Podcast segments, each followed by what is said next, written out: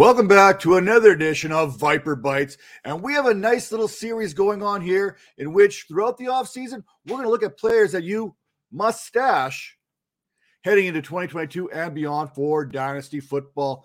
And today we are going to turn our attention to the tight end position. And we're going to look at Houston Texan tight end Brevin Jordan, six foot three, 245 pounds, 21 years old, out of the University of Miami. Now, look, at the University of Miami, three seasons, 105 receptions, 358 yards, 13 touchdowns. He was a touchdown making machine down there. Rookie season right now with the Texans, 19 receptions, 169 yards, three touchdowns, and an 8.9 yards per reception.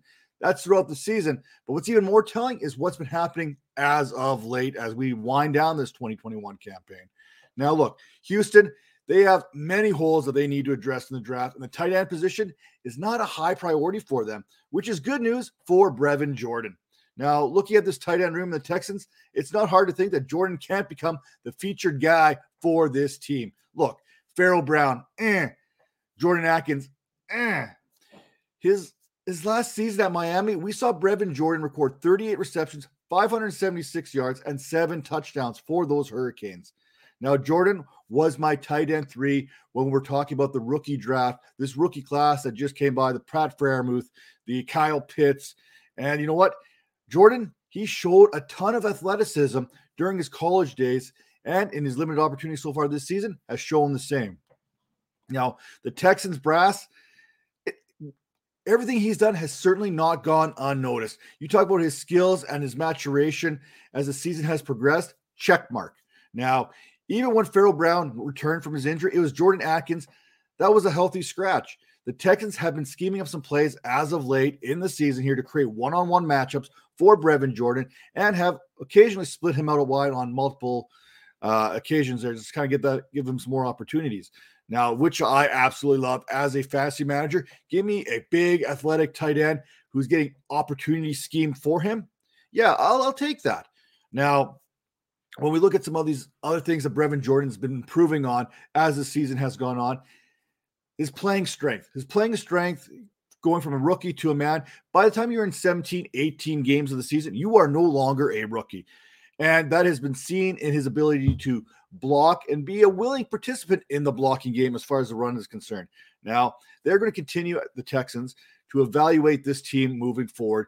These next few weeks, as the season concludes, are going to be huge for guys like Brevin Jordan who are looking to make an impact that lasts throughout the offseason, throughout the draft process, and into the 2021 training or 2022 training camps. Now, also, which was kind of a surprise to many, was back in week number 11, it was Brevin Jordan who was named the surprise starter over Jordan Akins when Akins was healthy and available. So that's just something that kind of tells you that, you know what, the Texans really believe in what they have in young Brevin Jordan. Now, during weeks 12 through 16, Jordan has shown that potential. This is what I'm talking about right now for fantasy managers, that optimism heading into 2022 in that period, 12 through 16, and he missed week number 15. Okay, so we got a four game sample size here in which he put up 13 receptions on 18 targets. He produced 112 yards, and two of his three touchdowns came over that four game span. Now, it was over this four game period in which we're heading into week number 17, in which we saw Brevin Jordan put up nine or more fantasy points in three of those four contests. If it wasn't for his absence in week number 15, Jordan would have seen at least his fantasy positioning much higher than tight end 17 over that period, as his 9.1 fantasy points per game, that has him sitting 16th behind Zach Ertz and ahead of the likes of Mike Gesicki, Evan Engram, and Noah Fant. Now, the Texans, they will have a full allotment of draft picks heading into 2022, including for the first time since 2019, their own first round pick. I mentioned the quarterback position, Davis Mills, Tyrod Taylor, definitely an option here to be looking for an upgrade there. Running back, you're looking at David Johnson, Rex Burkhead. There's maybe a draft pick being used there. Wide receivers, Brandin Cooks, Nico Collins. Those are your 1A, 1B type guys for the Texans. Not exactly guys I'd be too worried about cutting into Brevin Jordan's production later on. Well, maybe Brandin Cooks, but Nico Collins, Brevin Jordan are one and the same, in my opinion, as far as how the targets will be dispersed in 2022. Now, we haven't even gone into what they need to fix on their offensive line or what they need to fix on their defense. So, like I said earlier on in this video, I have no doubt that Brevin Jordan will be the guy and very little competition for that top spot in the tight end room come 2022. And you know what? Volume and opportunity, that is key, especially when you talk about a young pass catching tight end in today's day and age. And we, will talk about that tight end landscape or wasteland, if, if you will, in a minute. Now, we often forget about Brevin Jordan, what he's able to do coming in from this draft class behind guys like Kyle Pitts, behind guys like Pat Freiermuth. These guys have kind of taken on and moved on this season and have been productive throughout. Now, there's optimism for me to believe that there's no reason not to believe that Brevin Jordan can't be a top 12 to 15 tight end as soon as next year.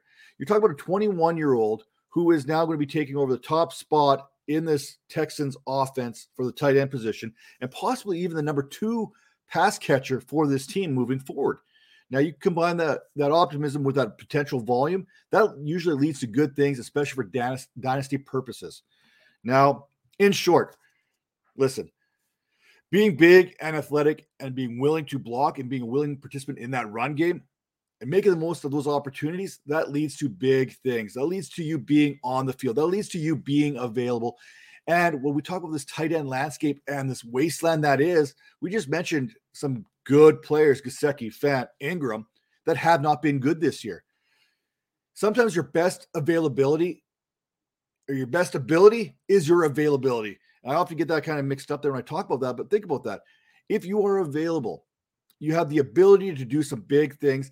And for me, Brevin Jordan is going to have that availability, that opportunity, and he's going to do some big things in 2022 and for your dynasty franchises moving forward. With that being said, stay tuned. We got plenty more of these dynasty stash videos coming at you throughout the offseason.